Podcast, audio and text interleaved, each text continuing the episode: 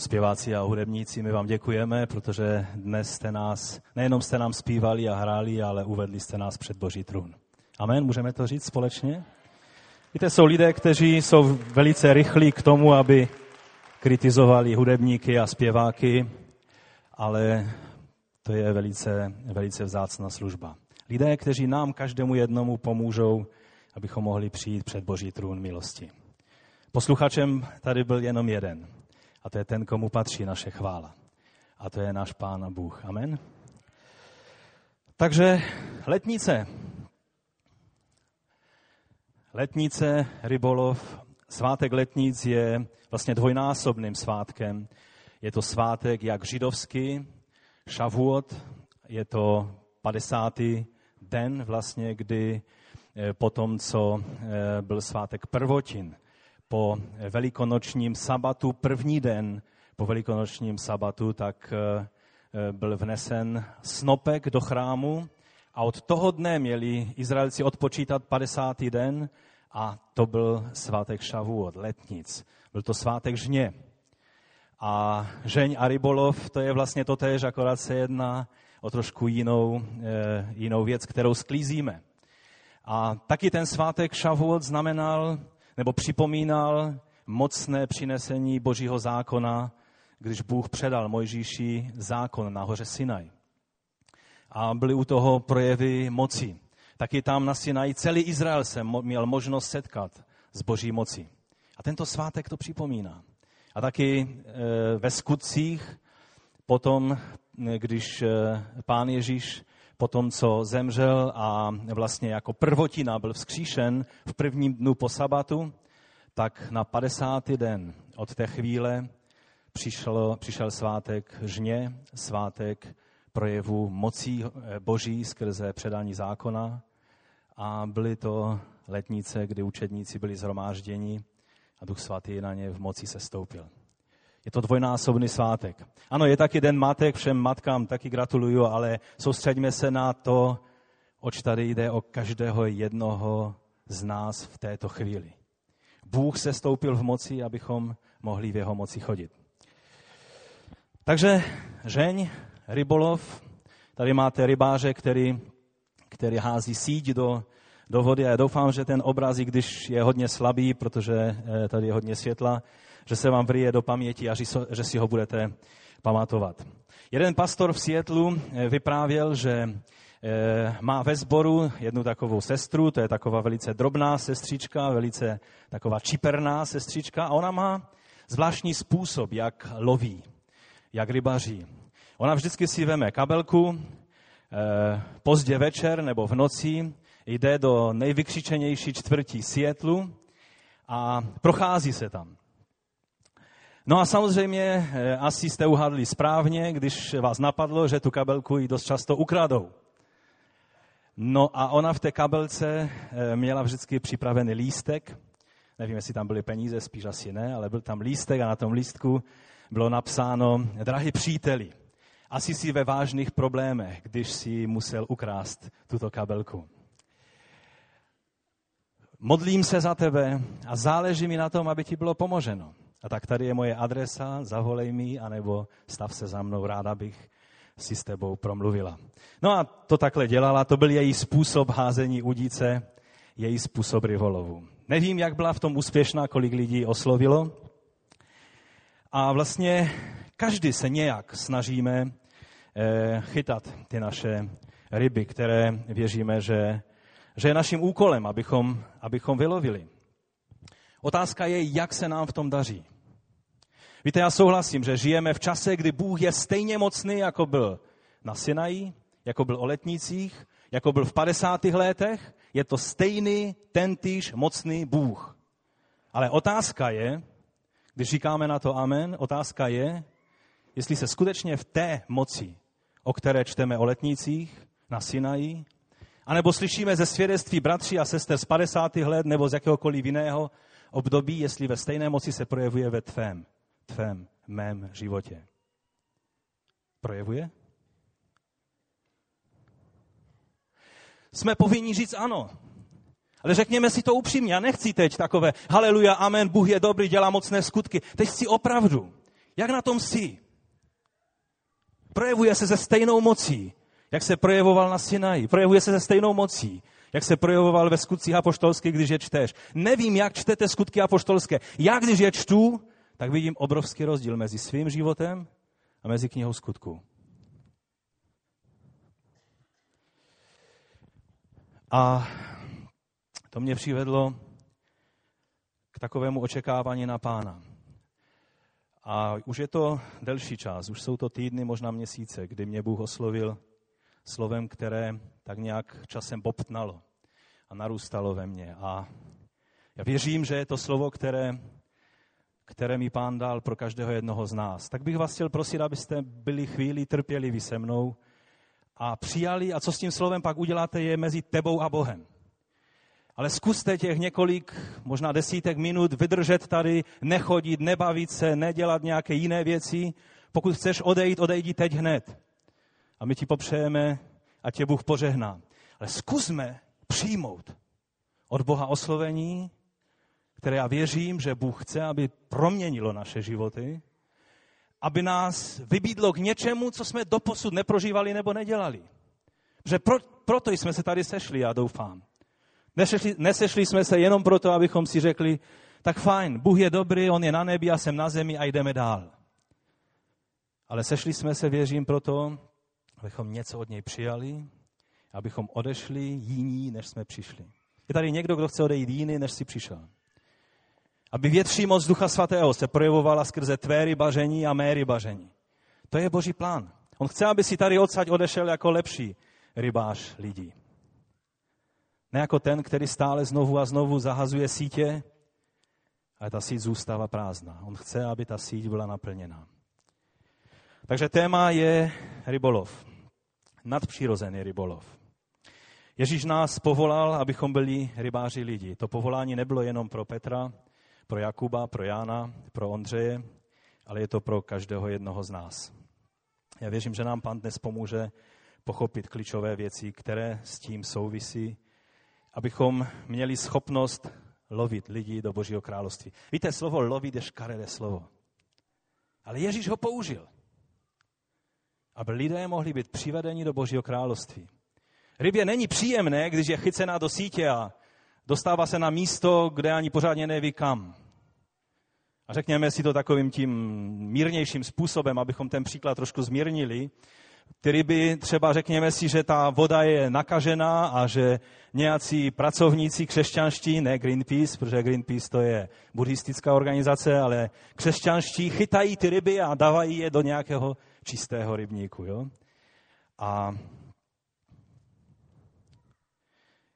já věřím, že Bůh chce, abychom se naučili ty principy, které on pro nás má pro tuto věc. Pojďme si přečíst biblický text z Lukáše z 5. kapitoly od 1. po 11. verš. Lukáš 5. kapitola od začátku po 11. verš. Jednou, když stál na břehu Genezareckého jezera a lidé se na něj tlačili, aby slyšeli Boží slovo, uviděl poblíž stát dvě lodi. Vystoupili z nich rybáři a prali sítě. Do jedné z těch lodí, která patřila Šimonovi, nastoupil a poprosil ho, aby poodjel kousek od břehu. Potom se posadil a učil zástupy z lodi. Když domluvil, řekl Šimonovi, jeď na hlubinu a roztáhněte sítě k lovu. Šimon mu odpověděl, mistře, dřeli jsme celou noc a nic jsme nechytili. Ale když to říkáš ty, udělám to. Roztáhli tedy síť a nabrali takové množství ryb, že se jim síť začala trhat. Museli zamávat na své společníky, na druhé lodi. Doslova tam je, že ruce měli plné práce, takže zamávali hlavama. Kývali hlavama na ty ostatní. Takže museli zamávat na své společníky, na druhé lodi, aby jim jeli na pomoc. A když připluli, naplnili obě lodi, až se ponožovali. Když to Šimon Petr uviděl, padl před Ježíšem na kolena se slovy. Odejdi ode mě, Pane, jsem hříšný člověk. Spolu s ostatními byl totiž přemožen úžasem nad tím úlovkem ryb. Stejně tak i Šimonovi společníci, Zebedeovi synové Jakub a Jan. Ježíš ale Šimonovi řekl, neboj se, Od nynějška budeš lovit lidi. Jakmile zloději přirazili ke břehu, všechno opustili a šli za ním. Víte, prostředí, ve kterém pán Ježíš povolal své první učedníky, protože to je vlastně ta situace, to prostředí bylo velice specifické. On, ten dobrý pastýř podle starého zákona, je to obraz ve starém zákoně, který ukazuje Mesiáše a Hospodina jako dobrého pastýře. On se tady pohybuje v Galileji u Tiberiadského moře, nebo Galilejského moře, nebo Genezareckého jezera, se pohybuje v komunitě nebo v prostředí rybářů. Byl to velice čilý biznis té doby v oblasti Galileje, kterou skutečně zbožní lidé v oblasti Jeruzaléma nebo u Kumránu, oni těmi galilejskými dost opovrhovali. To nebyli dost zbožní lidé. Betsaida, Kafarnaum a další městečka. Pojďme si ukázat některé fotky. To je satelitní snímek jezera Galilejského. A tady máte ta městečka, jak ona byla vlastně v té době. A Betsaida je tam nahoře, to, co nevidíte. Ona je trošku víc od břehu. Kafarnaum je úplně u břehu. A oni, ti rybáři, pocházeli z Betsaidy. Betsaida znamená vlastně město ryb. Čili bylo to město, ve kterém ten biznis rybářsky měl své sídlo. A musíme říct, že tehdy Galilea byla mnohem víc zalidněná. Byla to vlastně víc zalidněná oblast, než oblast Jeruzaléma samotného. Do Jeruzaléma se stahovaly 100 000 lidí na svátky. Ale Galilea dnes působí dosti takovým usnulým dojmem. Není tam za tolik lidí, občas nějaká rybářská loď tam je tam nějaký kibuc na okraji, ale tehdy za pána Ježíše tam byly stovky rybářských lodí na tom jezeře a byl to velice chilly business. Můžeme si ukázat nějaké další fotky, když už jsme teda u fotek. To je současná rybářská loď, dále. Tady také nějací rybáři na Galilejském jezeře mají už tam ryby v síti. Tady vlastně vytahujou sítě dva mladí izraelští rybáři. Dále, co tam ještě máme? Tady je jiný druh sítě. To je stejná síť, jakou vidíte na tom dekorativním snímku na začátku shromáždění, kdy ten rybář hází síť, která vypadá jak deštník a ona vlastně zahrne ryby a spadne dolů a pak se vytáhne i s těma rybama. Druhý druh sítě byl, který byl mezi dvěma loděma a vlastně táhla se velká síť a zahrnovala spoustu ryb. Dále. Co tam ještě máme? Jo, tak to je to, abych vám udělal chuť na galilejské ryby, to je Petrova ryba. Jí se říká Petrova, protože to je takový druh ryby, tam je jinak 18 druhů různých ryb, které, říká se, že ty prameny, které posilují jezero Galilejské, takže vlastně u každého pramenu jsou trochu jiné ryby. A Petrova té rybě se říká proto, protože to je ten druh ryby, která, když má mláďata, tak je nosí ve své tlamě. Vždycky pozbírá svá mlaďátka do tlamy, nosí je a pak zase je pustí na procházku a zase je veme zpátky. A když nemá mláďata, ona je zvykla něco nosit, tak ona si něco vždycky do té tlamy chytne. No a tak, když pán Ježíš posílal Petra, aby vylovil rybu a že ta ryba bude mít dost peněz na to, aby byly zaplaceny daně za něho i za Ježíše, tak Petr chytil takovouto rybu a ona měla pořádně velkou minci. Asi někdo velice bohatý zrovna šel u břehu a vypadla mu ta mince z kapsy. A ta rybička, ona třeba někdy se jí chytne se špuntem od Coca-Coly v tlamě a tak různě. Oni nosí prostě něco, protože to je jejich, takhle byly stvořené Bohem. Takže jinak dobrou chuť. To je loď, která byla vylovena ze dna Genezareckého jezera, která je vlastně z 1. století. Je dost pravděpodobné, že loď, na které lovil Petr a další učedníci, že byla velice podobná, ona je dost velká, je téměř 10 metrů dlouhá, ukážeme si model, tam někde máme model, takhle nějak vypadala ta loď. Nebyla to lodička, byla to dost velká loď, které se používalo tehdy v 1. století v Galileji. Dále, co tam ještě máme? Jo, to je, když už jsme u rybiček, kdo máte na autě rybičku? Někteří jo, no nemusíte se hlásit, protože já nebudu pokutovat ty, kteří nemají. Ale tenhle znak, já jsem si vždycky myslel, že je to taková kyčovitá snaha spojit všechny židovské i křesťanské symboly do jednoho, než jsem se dozvěděl, že ten symbol je docela starý. On je z 1. století. A vlastně jeruzalémští křesťané používali tento symbol, takhle on vypadal, čili menora, která taky představuje strom života nahoře. A ty kořeny toho, jakoby té menory, spojené s ocasem ryby, a tam v tom středu ještě dokonce je písmeno Tav, čili poslední písmeno hebrejské abecedy, které taky vypadá velice podobně jako kříž. A ten nápis tam je pro olej Ducha Svatého. Bylo to na nádobce, můžeme ukázat další fotky, sice nebudeme moc vidět, tady je trošinku jiný ten obrázek, ale je to z prvního století, jak vypadal znak, který první mesianští křesťané používali. On se objevil na mnoha různých věcech. A to skvělé na tom je, že tam je vidět, jak židovské kořeny má křesťanská církev. A jak ta rybička křesťanská, to, co představuje vlastně Pána Ježíše, je ve spojení s tím, co ze zvěstí Starého zákona, kterou představuje menora, a dohromady to vytváří Davidovou hvězdu, čili správně můžeme pochopit Mesiáše, potomka Davida, když známe ty kořeny hebrejské a taky i vlastně novozákonní poselství. Takže to je jenom tak, jsem si chtěl přiřát polivčičku, že vám to ukážu. Pak možná ještě se dostaneme anebo ukážeme si to hned všechno. Abyste věděli, že můžu mluvit o rybaření, tak vám ukážu i pár fotek, jak já jsem jedinkrát v životě rybařil, abych teda nějak měl právo mluvit na toto téma. Bratr Bill Tidings, kterého možná někteří znáte, mě pozval ke svému známému rybaři a tak jsme jednou včas ráno vyjeli na lodi toho rybáře, kterého je vidět po mé pravé straně dále.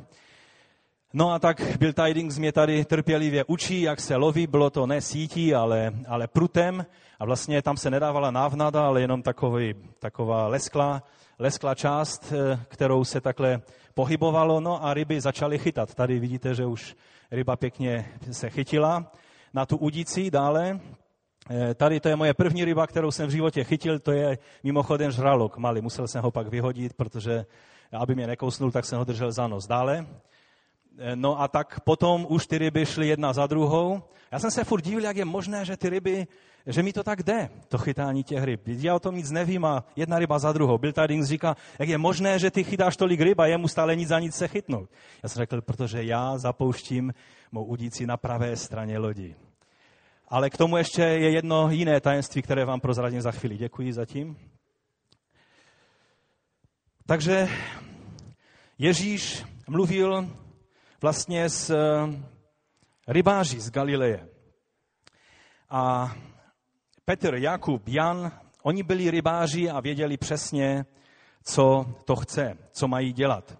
Když by jim někdo chtěl vysvětlovat, třeba já, kdybych jim vysvětloval, jak se má chytat ryby, že jsem těch svých nějakých 20 ryb chytil, tak by se mi smáli, upřímně by se smáli. Že oni si byli velice jistí v tom, co umí. Víte, je dobrý pocit, když jste v nějaké profesi, a máte v tom jistotu, co děláte. Víte, jak na to. Lékař, který je odborník a ví, že prostě umí, že mnohé věci dělá rutinně, nemusí stále nějakým způsobem dávat pozor. Petr a Jan, oni přesně věděli, co je třeba dělat, aby chytali ryby. V tom je nepotřeboval nikdo poučovat. Ani Ježíš ne. Ježíš by jim nemohl poradit v tom, jak dělat ty věci z praktického hlediska a taky se o to ani nesnažil. Ježíš nebyl rybář.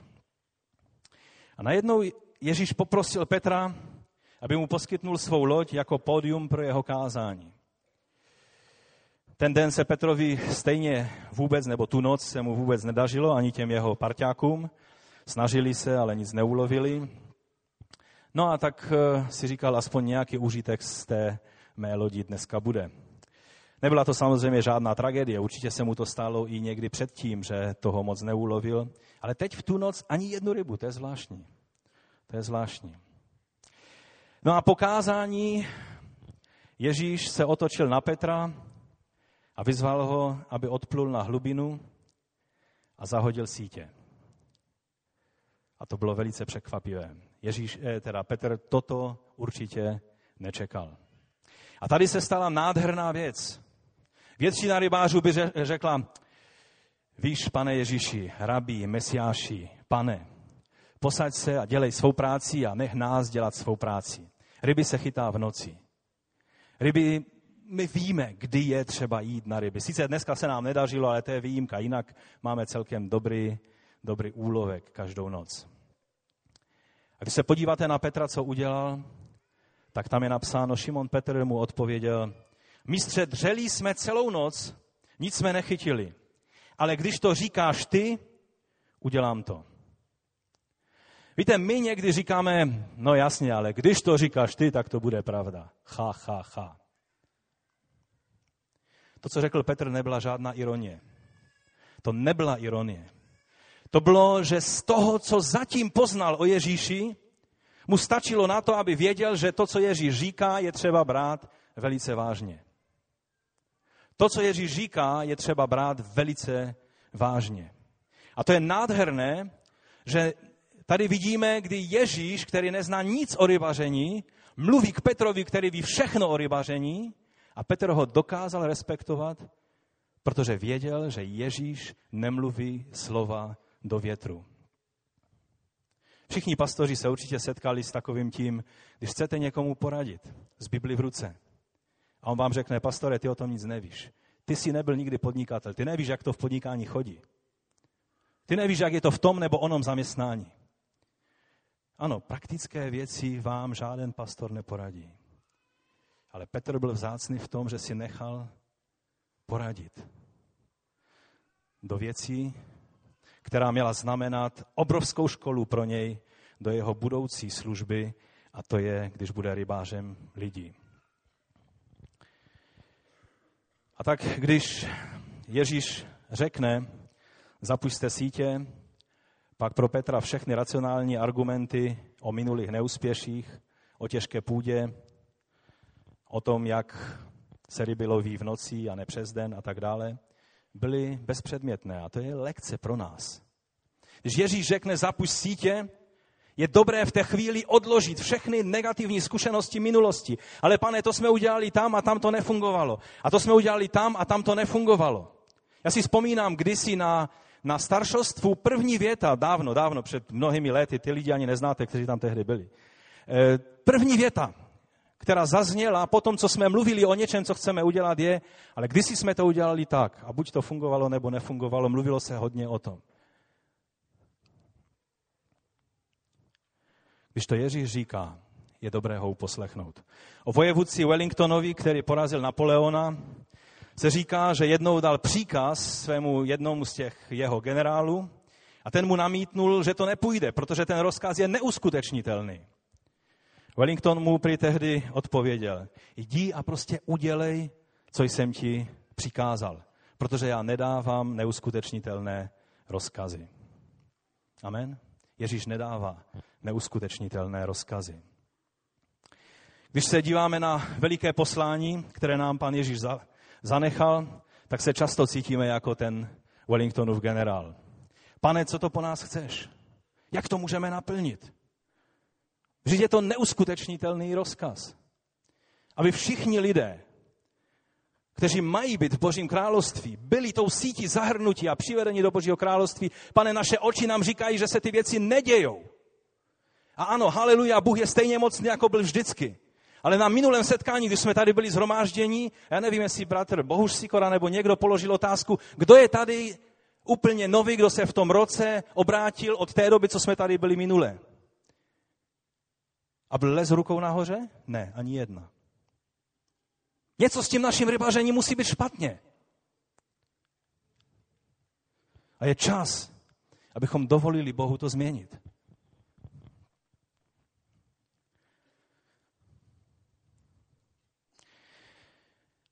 Pane, to je neuskutečnitelný rozkaz. Vždyť dnes už ani nikdo nechce slyšet o Bohu. O desateru. Co to je desatero? O hříchu, o soudu, o Boží milosti, o záchraně. Vždyť lidé se vůbec ani necítí, že by potřebovali být zachraňováni. Nebo když začnete s člověkem mluvit o Ježíši, tak vám řekne, já toužím po spáse, já toužím, aby mě někdo zachránil z mých hříchů. Kdo mi pomůže? Konečně jsi tady. Abys mi řekl, jak je cesta ven z mého hříchu. To se děje velice zřídka. Spíš lidé záchrana, spása, jaká spása? Já nepotřebuji žádnou spásu, žádnou záchranu. Si nepomůžu sám, tak mi nikdo nepomůže. Víc než kdy předtím se lidé zdají být obrnění vůči evangeliu přilbou předsudků, štítem nevíry a pochybování, s pancířem nespravedlnosti. Kolem boku mají pás polopravda mediálních obrazů, kterými jsou každý den krmení. Jejich nohy jsou obuty pohotovosti, co nejrychleji utéct před evangeliem pokoje. Taková je situace dnes. A my se cítíme dost bezradní a slabí. Mluvím alespoň trošku z vaší zkušenosti, kterou máte. Někdy nás to přivede k tomu, že začneme snižovat laťku. Jakoby znervozníme z toho a začneme, protože chceme a toužíme potom, aby veliké pověření bylo naplněné, tak nás to tlačí k používání všelijakých zlepšováků, mírnějších, víc stravitelných způsobů podávání evangelia. Hřích tak nějak ze všeobecníme poznámkou, že vlastně všichni zřešili, je to obecný problém, ale mluvit o hříchu toho konkrétního člověka se nehodí, protože byste se ho mohli dotknout. Lidem spíše mluvíme o tom, jak je Bůh miluje a jak to, že se stanou křesťany, obohatí jejich život. Tvůj život bude vzrušující, bude plný nadšení, bude plný skvělých věcí. To všechno je pravda, ale jen jedna část pravdy.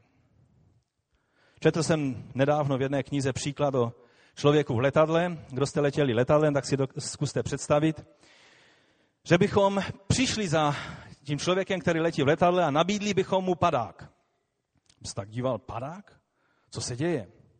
A my bychom mu řekli, nasaďte si ten padák, určitě to obohatí zkušenost z toho letu pro vás. Bude to mnohem skvělejší zkušenost z toho letu, než jakou máte doposud. Člověk by si nasadil ten padák.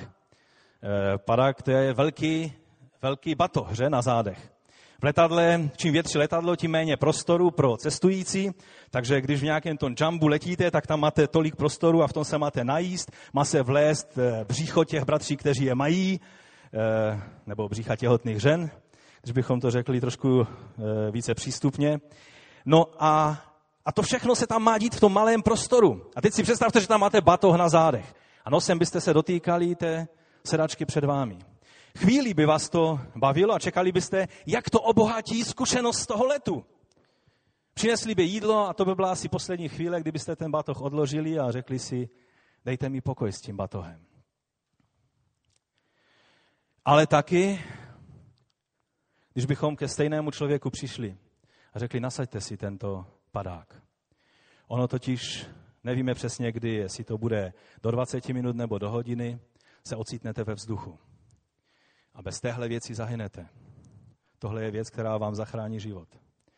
Já si myslím, že kdybych to byl já bych si ten padák nasadil a měl bych ho na zádech, i když bych šel na záchod. U jídla, tak bych si radši nechal zajít chuť na jídlo, než abych sundal tento padák. A při každém nějaké turbulenci bych jenom čekal, že se blíží chvíle, kdy se ocitnu ve vzduchu a kdy tento padák budu muset použít.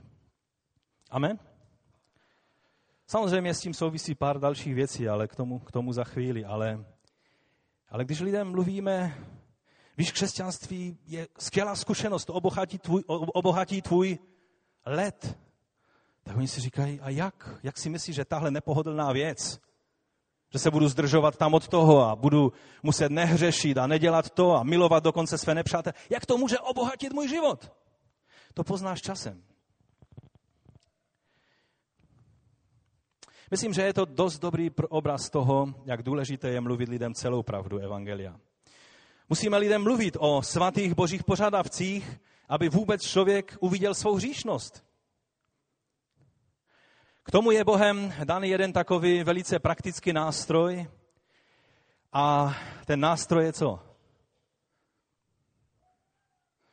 No nechci vás polékat, ale je to zákon. Slovo zákon je téměř nečisté slovo v některých křesťanských kruzích.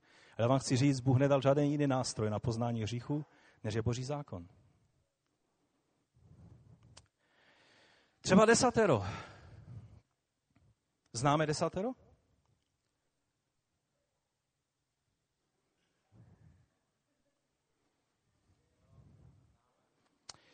My odchovanci Lutherovy teologie milosti, s tím máme někdy dost problém. Ale jak mají lidé uvidět svou hříšnost, pokud jim není předložen Boží zákon, který zjevuje Boží svaté požadavky? K Římanům je napsáno toto. Vždyť ze skutku zákona nebude před ním nikdo ospravedlněn, neboť ze zákona, čili účel zákona, je poznání hříchu. Zákon je dán proto, abychom věděli, co je hřích a co hřích není. Já vám ukážu, jestli můžeme, jednu prezentaci. A můžeme? Tady je nádherný kříž Kristovy milosti. Vidíte ho tam? Nádherný kříž, který znázorňuje vše, co pro nás Ježíš udělal. A jako milost nám poskytnul. Kdo vidí ten kříž? Nevidíte ho tam? On tam je. Já vám slibuji, on tam je.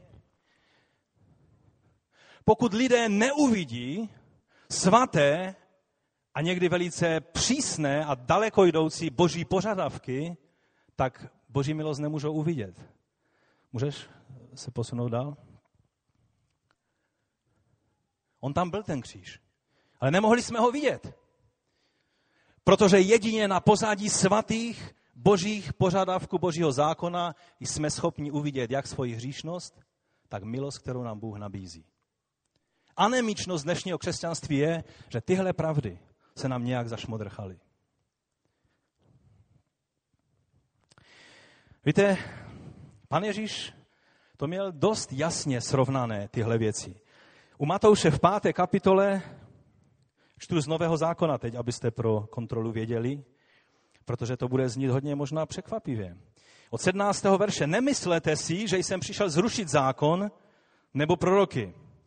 Nepřišel jsem je zrušit, ale naplnit. Aha, čili Ježíš naplnil zákon, čili já pro mě 10 už nemusí být, vlastně mohu si dělat, co chci a 10 mě nemusí zajímat.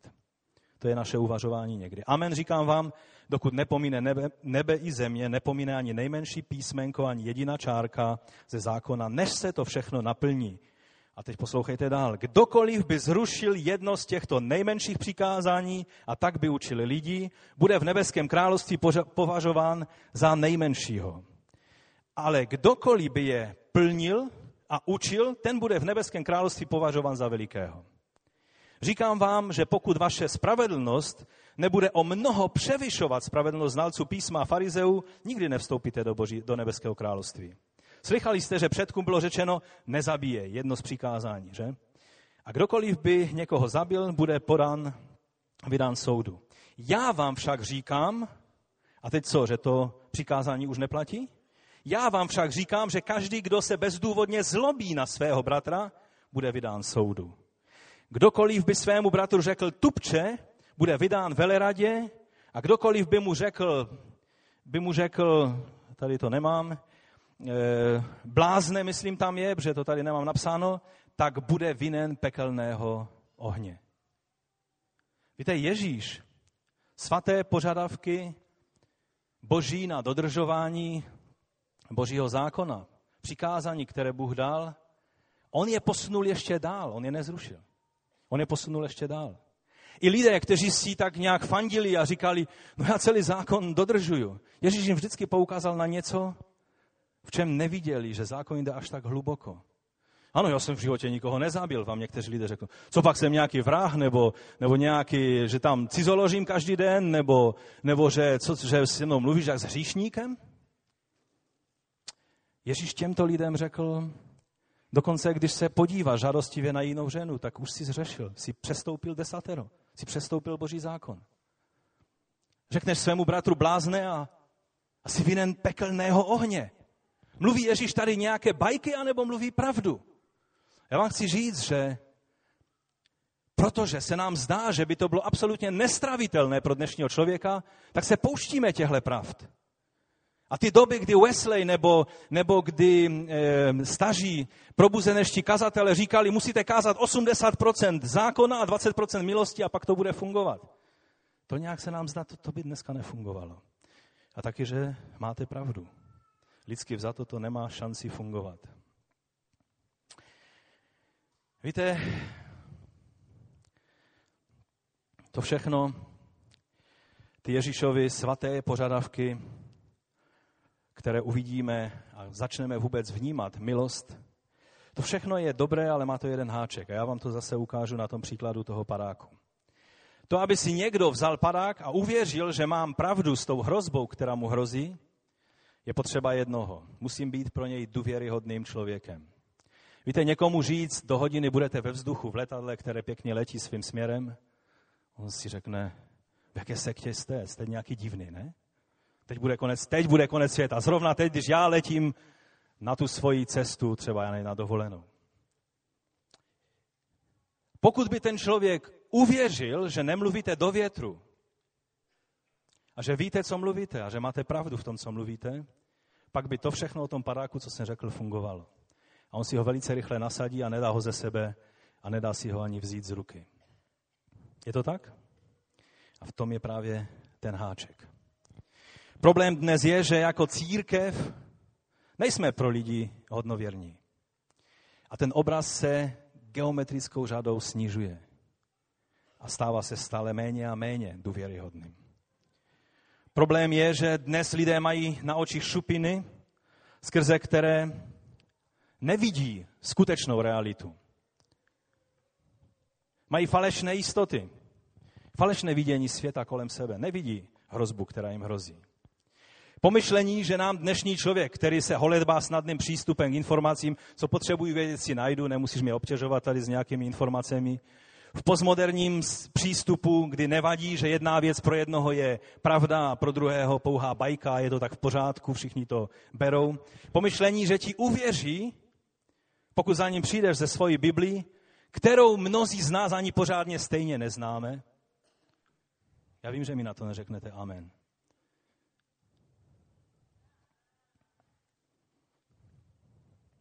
Pomyšlení, že lidé padnou na kolena před Bohem, pokud se nestane něco jiného. Šance je velice mizivá. A tady jsme u jádra toho, co vám chci předat. Když byste všechno kolem toho zapomněli, tak já věřím, že si tohle zapamatujete a s tím půjdeme tady z tohoto místa. Víte, můj první bod dneska, budou jenom 2, nebojte se, nebo možná 3, aby to bylo plné kázání, že každé správné kázání má 3 body, takže budou 3.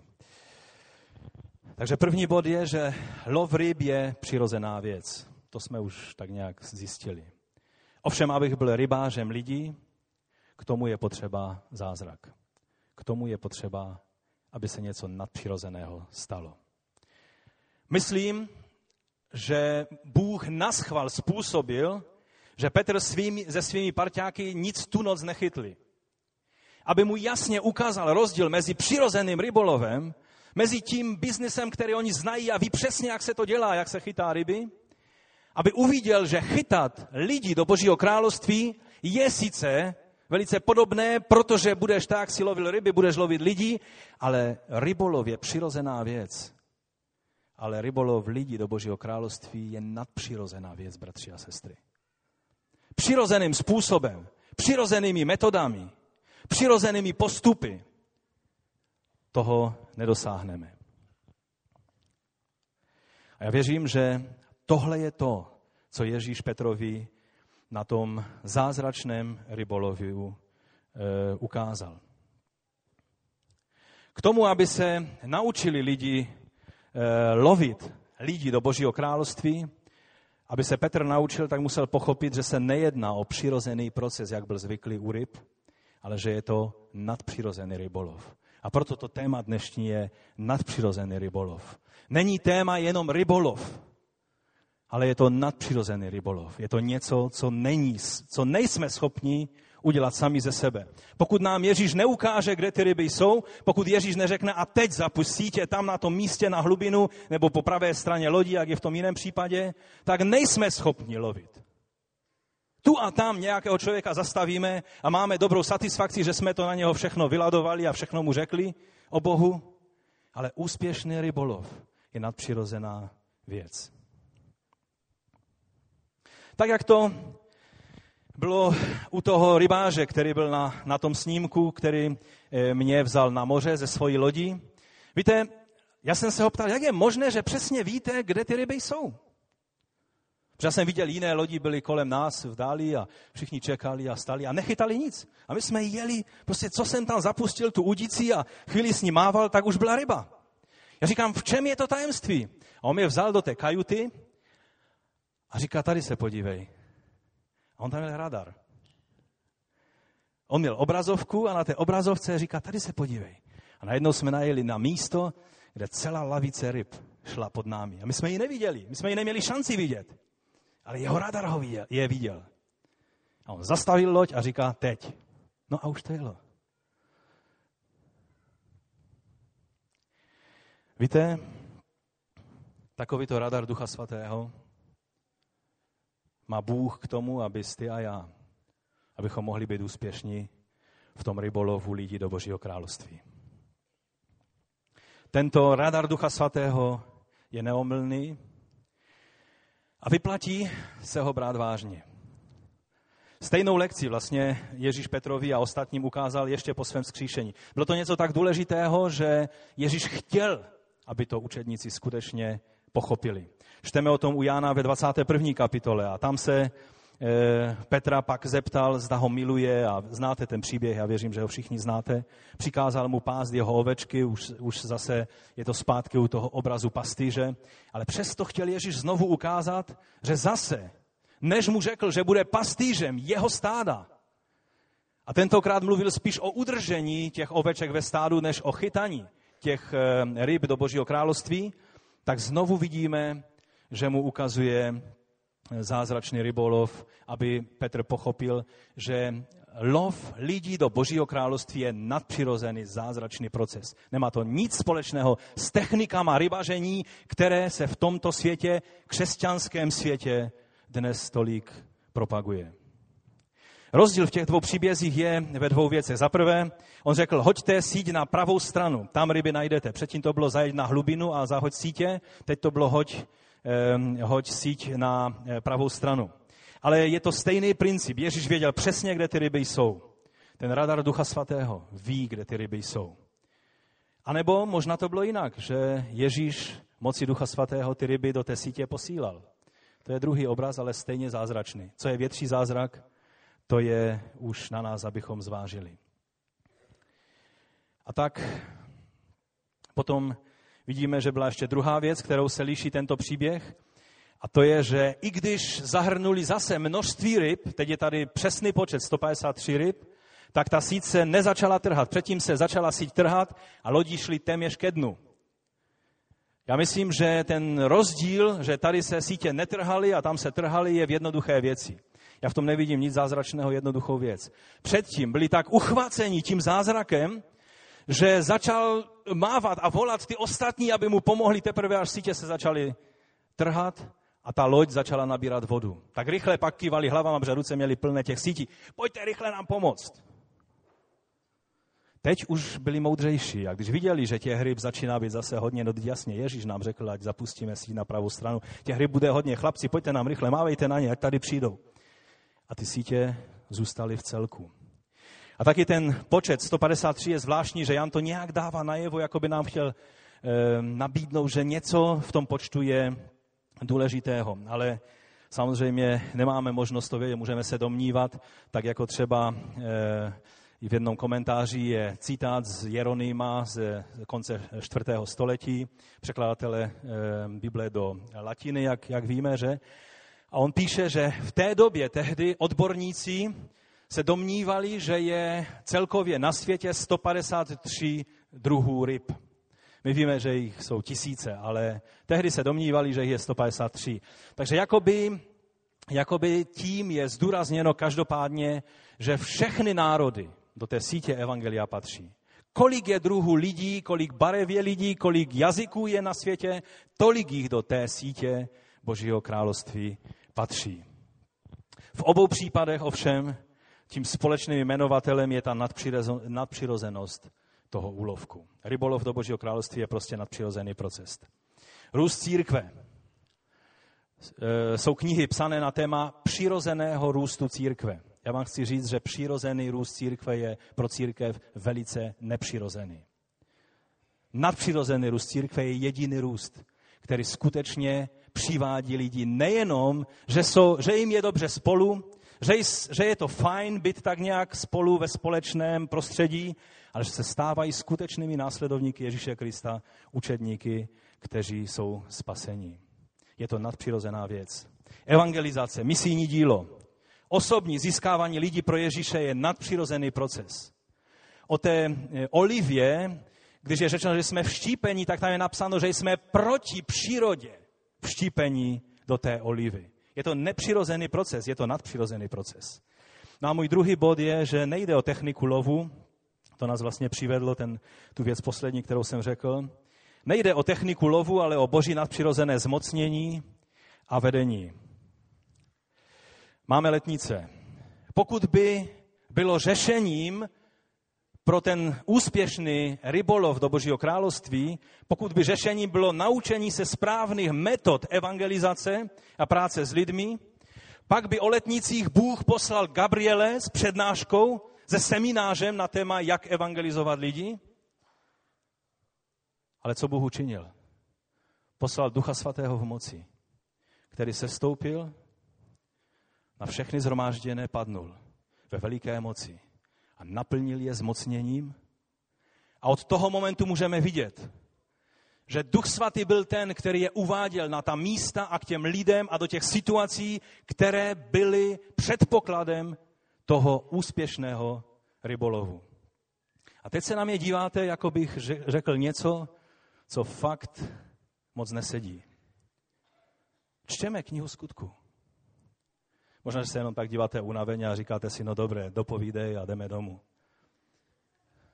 Ale vám chci říct, než pochopíme tenhle princip, nebudou naše sbory, nebudeme jako jednotlivci úspěšní v rybolovu do Božího království. Ta moc pochází od Pána. Reinhard Bonke v knize, kterou jste jistě mnozí četli, Evangelizace ohněm, říká, originální mandát evangelia není možný bez originální moci. Boží dokonalá strategie je úplná. Když nás Bůh posílá, jděte a čiňte učedníky ze všech národů, tak nás posílá v moci Ducha Svatého. Učedníci neměli z Jeruzaléma odcházet dříve, než jim bylo jasné, že tohle zmocnění prožili a že ho měli na sobě, že ho měli ve svém životě. Jinak pokud by šli a mohli používat všechny příručky o církevním růstu, úspěšném evangelizování, o všech možných věcech, o kterých se tolik vyučuje dnes v celém světě, tak vám chci říct, nebyly. Skutky apoštolské by se nekonaly. Bylo to rozhodnutí suverénního Pána žně, že ta žeň bude nadpřirozená. Proto také potřebujeme k tomu nadpřirozené zmocnění a vedení Ducha Svatého. Jinak to prostě nejde. Bylo to, co se Ježíš tolik snažil Petrovi v těch dvou situacích toho zázračného rybolovu učedníkům ukázat. Přirozený růst církve je pro církev velmi nepřirozený. A já vím, že teď mluvím věci, které jsou dost ožehavé, protože můžete přečíst tuny knih, které mluví jiným způsobem. Celá Bible je vlastně plná důkazů o tom, že hlavní zápas o to, jak mít správný přístup k Božímu dílu, probíhá v oblasti naší duše, našeho myšlení. To je ten zápas, to je to bojiště. Stále znovu vidíme, jak Bůh se snažil lidi vést k tomu, aby se naučili spoléhat na něj, na Boha. A člověk má vždycky tendenci, jeho duše má tendenci se nějak uchlacholit a spoléhat na tělo, na fyzické schopnosti a prostředky a dělat věci ze zaběhnuté rutiny. Jeden starozákonní příklad za všechny. Když Jozue bojoval, já doufám, že znáte ten příběh, kdy šli po poušti a pak Amalekovci, kteří jsou nepřáteli nebo byli vždycky nepřáteli Božího lidu, tak na ně stále dotírali a Bůh řekl, a teď jděte bojovat. Jozue měl za úkol dát dohromady všechny bojovníky, šel do údolí a střetnul se s Amalekovci. Znáte ten příběh z Bible? Je to Exodus, tuším, 17. kapitola. A tam v té situaci vidíme, že Mojžíš si neoblekl brnění, ale co udělal Mojžíš?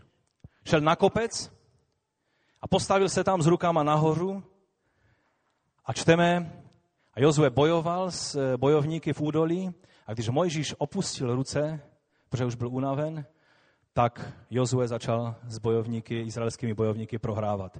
Když zase dal ruce nahoru, tak zase boží lid začal vyhrávat. A tak Hur a Aaron, kteří tam byli s Mojžíšem, přistoupili a podepřeli mu ruce. A pak je měl stále nahoře a Izraelci vyhráli. A teď je otázka, kdo vlastně zvítězil v tom boji? Kdo byl ten vítěz? Jozue?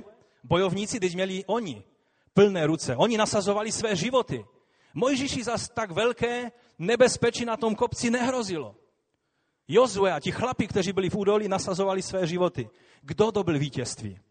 Že dokonce Boží slovo říká, i porazil Jozue Amaleka jeho lid ostří meče. Je to 13. verš. Kdo měl to vítězství? Nebo Mojžíš? Když on dal ruce dolů, tak se začalo nedařit a prohrali by tu válku. A nebo vlastně Áron a Hur, protože kdyby Mojžíš tam byl sám, tak mu ty ruce padnou, ať chce nebo nechce, ale oni mu je drželi nahoře. Čí bylo to vítězství? Mojžíš to velice správně pochopil. Je tam napsáno v 15. verši, i vybudoval Mojžíš oltář a pojmenoval jej Hospodin je má korouhev. Jahve Nisi. Hospodin, Jahve je má korouhev. Bůh je ten, kdo to vítězství dobil. Mojžíš byl božím nástrojem, Jozue byl božím nástrojem, bojovníci byli božím nástrojem, Hur byl božím nástrojem, Áron byl božím nástrojem a vítězství, kdyby ho nedal Bůh, žádné vítězství by se nekonalo. Amen? Takových příkladů bychom tady mohli snést celou řadu ze Starého zákona. Žalm 127, je to píseň Šalamounová. Šalamoun něco o stavění domů a chrámu věděl. Je tam řečeno, nestavili dům Hospodin, nadarmo se namáhají stavitelé. Nestřežili město Hospodin, nadarmo bdí strážny. V přísloví 21:31 je řečeno, kůň je strojen pro den boje, ale vítězství je u Hospodina. Izajáš 31:1 ještě víc přitvrzuje v tom vysvětlení toho, jak hodně záleží na pochopení tohoto principu. Je napsáno, běda těm, kdo sestupují pro pomoc do Egypta, na koně spoléhají, doufají ve vozy, že jich je mnoho a jízdu, že je velmi zdatná, ale ke svatému Izraele nevzhlížejí, nedotazují se Hospodina. U Jeremiáše je to řečeno ještě tvrdším způsobem. Proklet buď muž, který doufá v člověka, opírá se o pouhé tělo. Celé skutky bychom mohli projít a podívat se na ty jednotlivé příběhy, které ve skutcích čteme a stále znovu vidíme tentýž princip. O letnicích to jsem už mluvil. To bylo kvůli tomu, co udělal Duch Svatý. To způsobilo, že vlastně se 3000 lidí obrátilo a byli pokřtěni. To byl Duch Svatý, který to způsobil. Konec 2. kapitoly čteme, Pán pak církvi denně přidával, další zachráněné. Pán přidával. Dále, když čteme 48. verš, tak je tady napsáno, že když to pohané uslyšeli, začali se radovat, oslavovat Pána, Pánovo slovo a všichni, kdo byli předurčeni k věčnému životu, uvěřili. Když se podíváme na příběh Filipa a etiopského dvořana, nebo toho eunucha, kdo to zorganizoval? Filip je jediný člověk v Biblii, který je přímo titulován titulem evangelista. Je nazván, že je to evangelista. A já myslím, že je to proto, že i když měl úspěšnou službu a byl velice zaměstnán tím, co pro Boha dělal, byl schopen uslyšet ten tichý a jemný hlas, který mu říkal a běž na tu cestu, která jde z Jeruzaléma do Gázy a je pustá, je prázdná. Běž tam. A on věděl, že Duch Svatý je ten, kdo má ten radar, kde ty ryby jsou. A proto šel bez otálení a setkal se s tím eunuchem. A sloužil mu. Až ho ten eunuch pozval do vozu, tak on vstoupil do toho vozu a sloužil mu ke spasení. Dále, Saul na cestě do Damašku. Kdo to byl, kdo ho zastavil? Kornelius a zjevení anděla. V tom příběhu Kornelia je dobré si uvědomit, jak málo tam šlo o Petra a jak hodně tam šlo o Kornelia. To byla věc mezi Korneliem a Bohem. Někdy my se cítíme tou hvězdou, my se cítíme, že my to tady budeme řešit a to se děje všechno kolem nás. Víc nás zajímá, abychom my měli satisfakci z toho, že se nějaký zázrak stal pro nějakého člověka. A tady šlo o Kornelia a o Boha. O věci, které oni měli mezi sebou a Petr byl tím nástrojem, který on tam přišel a vlastně se zamýšlel nad tím vším, co se děje a teprve se snažil to všechno pochopit a Bůh dělal své dílo. Protože rybolov je nadpřirozená věc. Makedonec, který mával na Pavla. Zemětřesení ve Filipi, rodina toho žalářníka, která by se neobrátila, kdyby Bůh nezasáhl. I když Pavel a Síla zpívali úžasně a bylo to skvělé a možná lépe než vy tady, bratři a sestry, já se omlouvám. Ale to nespůsobilo, že ten žalářník se obrátil. Způsobilo to, že zasáhl Bůh. Jedné noci pan přišel k Pavlovi v Korintu a řekl mu zvláštní větu. Mnozí v tomto městě. Neboj, on řekl, neboj se, mluv, nemlč. Já jsem s tebou. A pak mu říká, mnozí v tomto městě totiž patří mně. Ještě dřív, než ti lidé se obrátili, Bůh věděl, kteří v Korintu patří jemu. Ježíš věděl, kteří jsou jeho. A to je dobrá zpráva pro nás. Ježíš ví dřív, než ti lidé se obrátí, kdo mu patří v Bílovci, kdo mu patří v Opavě. On je zná ty lidi, kteří mu patří do jeho království v Opavě. On ví, kteří mu patří v Jablunkově, on ví, kteří mu patří ve Studence, v Novém Jičíně, v Příboru a na dalších místech, kde sloužíme. I v těch městech, ve kterých jsou naše sbory. On ví o Třinci, o Karviné, o Frýdku, o Těšíně. On to všechno ví, Havířov. On je zná ty lidi dřív, než se ještě obrátí. On nás může k ním přivést. Jinak bychom tápali poslepu. Je to Duch Svatý, který dává život. Tady bratr Jarek, když mluvil o té řece, která vytéká pod toho chrámu, tak všude, kde přišla ta řeka, je napsáno, že byl v té řece život. Že dávala ta řeka život. A to je přesně, co dělá Duch Svatý. Když Duch Svatý nedá život, tak prostě život není. Znovuzrození se nekoná. Na nás je, abychom připravili toho koně, tu rybářskou loď, ty sítě, ale on je ten, který dává život. Je to Jan 6,6. Duch je ten, kdo dává život. Tělo na nic nestačí. No a teď ten závěrečný bod. Nadpřirozený rybolov znamená rybolov duchovními dary. To je velice praktický bod, velice praktická věc. Dovolte, že alespoň pár větama se toho dotknu.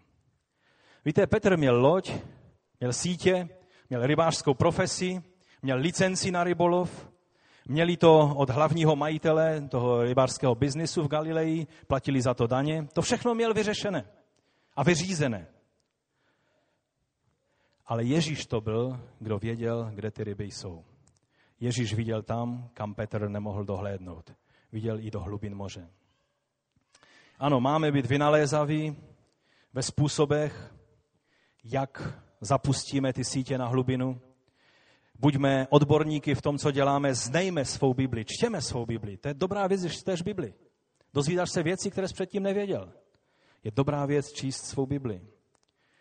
Buďme připraveni dát odpověď na otázky lidí o Bohu, o životě věčném, o tom, proč Ježíš a proč Jahve a proč ne třeba Allah.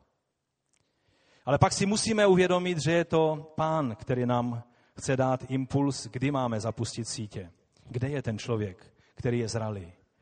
Jako to jablko. Zralého jablka stačí, že přijdete a dotknete se. Ono vám padne do ruky. Nezralé jablko musíte trhat, ještě si nohama pomáhat. A stejně je kyselé a k ničemu se nehodí. Teď bych vám chtěl říct jednu věc, která se mnou zůstává od chvíle, co tady byl Bill Pepper naposledy, a už tomu je dost dlouhá doba. A on tehdy, jak jsme jedli večeři v nějaké restauraci po těch seminářích, tak mi řekl otázku, která mi stále zní v uších. On řekl, když jste takový pohotoví v používání duchovních darů, prorockého slova, slova moudrosti a slova poznání ve shromáždění, jste otevření na jakékoliv duchovní projevy, na duchovní dary. Proč nejste stejně pohotoví v projevech duchovních darů venku, na ulici, na parkovišti? Když ti Bůh chce ukázat někoho a chce ti zjevit věc, která toho člověka osloví. A já jsem cítil, že se dotýká hodně citlivé věci v mém nitru. Já jsem mu tehdy řekl, já vám to řeknu otevřeně, co jsem mu řekl. Víš, Bile, já se bojím všech těch, jak to říct jemně, fanatiků, kteří se chopí takovéto věci a začnou lítat po všech koutech a obtěžovat lidi a budou jim tvrdit, že je to z Ducha Svatého. Víte, je příliš hodně toho všeho, já všechno vím, já všechno znám. Je málo pokorného očekávání na realitu, která pochází od Boha. A to nás zastavuje v tom, že pak nejsme nástroji, které jsou použitelné v tom, aby skutečně ze vší pokorou, jemností. Víte, ten Filip, on nevstoupil do toho vozu k tomu eunuchovi dřív, než mu eunuch řekl, pojď, posaď se ke mně. On nebyl, Pán mě posílá, teď mě pust, tady já se posadím a tady teď ti budu mluvit pravdy živého slova. Ne, takhle se ale my někdy chováme. A proto nejsme použitelní potom, když Bůh chce skutečně udělat věc, která je k životu pro toho člověka. Někdy stačí, že ti ukáže, v čem je problém toho člověka. A ty přijdeš a ze vší pokorou a jemností se ho zeptáš, jestli si nechce promluvit. A najednou uvidíš, že ten člověk je připraven. Jako to jablko, kterého se jenom dotkneš. A padne ti do ruky. To je to, co ví jedině Duch Svatý a on tebe a mě chce v této věci naučit a používat. Já vím, že máme spoustu svědectví a je to skvělé, že tu a tam ty věci se dějí. Ale já věřím, že je to něco, co Bůh chce v té době, ve které žijeme, používat daleko více. Pak jsem musel vyznat Billovi Pepperovi, že to, co jsem si pomyslel, nebo ten důvod, který jsem řekl, byla moje nevíra. Že nejsem schopen důvěřovat Duchu Svatému, že on si ty svoje lidi pohlídá. A ty všechny lidi, kteří mají fanatické sklony a kteří dělají podivné a věci, spíš odhánějí lidi od království, než by je přiváděli, že on si je ohlídá sám, že já nemusím se bát tyhle pravdy vyučovat nebo praktikovat jenom z toho důvodu, že někdo to dělá špatně. To bychom neprorokovali, nemodlili se za uzdravení, nemluvili slovo poznání, nedělali nic, že všechny ty věci už byly za tu dobu církevních dějin zneužity. Není-liž pravda. Tohle je velice důležitý princip, který je třeba, abychom začali používat.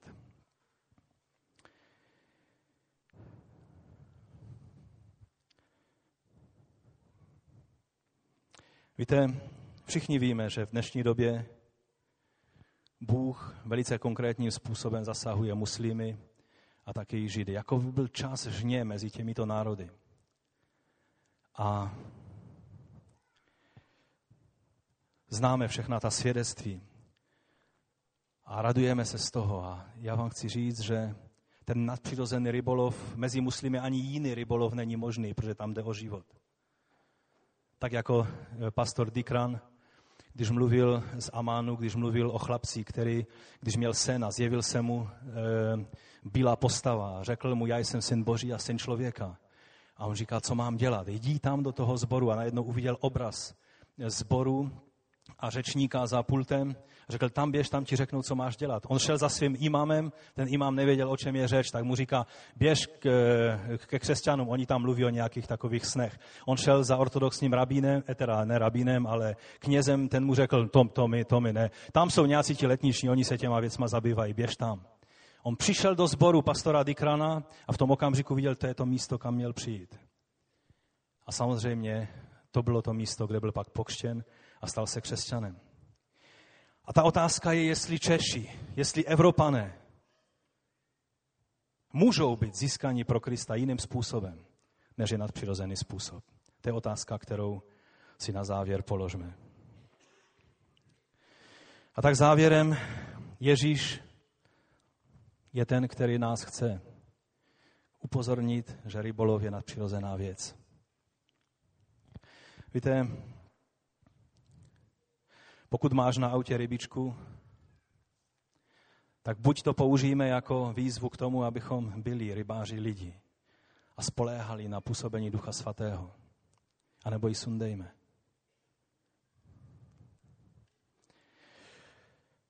Dnes nejenom, že jsou letnice, ale je taky ročnica výročí našeho sboru za 2 roky, jestli Pán dá času, tak to bude vlastně 100 let od té doby, co ten sbor vzniknul. A na začátku, když jsme si to vždycky o každém výročí připomínali. Byly sestry, které přišly na pozemek sestry Gorňákové a zpívali. A sestra Gorňáková, to byla ta ryba připravena pro ně. Se obrátila, pak poskytla svůj dům pro Boží dílo. A v její domě pak probíhalo probuzení. To byla ta ryba, která byla připravena pro ty děvčata. To byl nadpřirozený rybolov.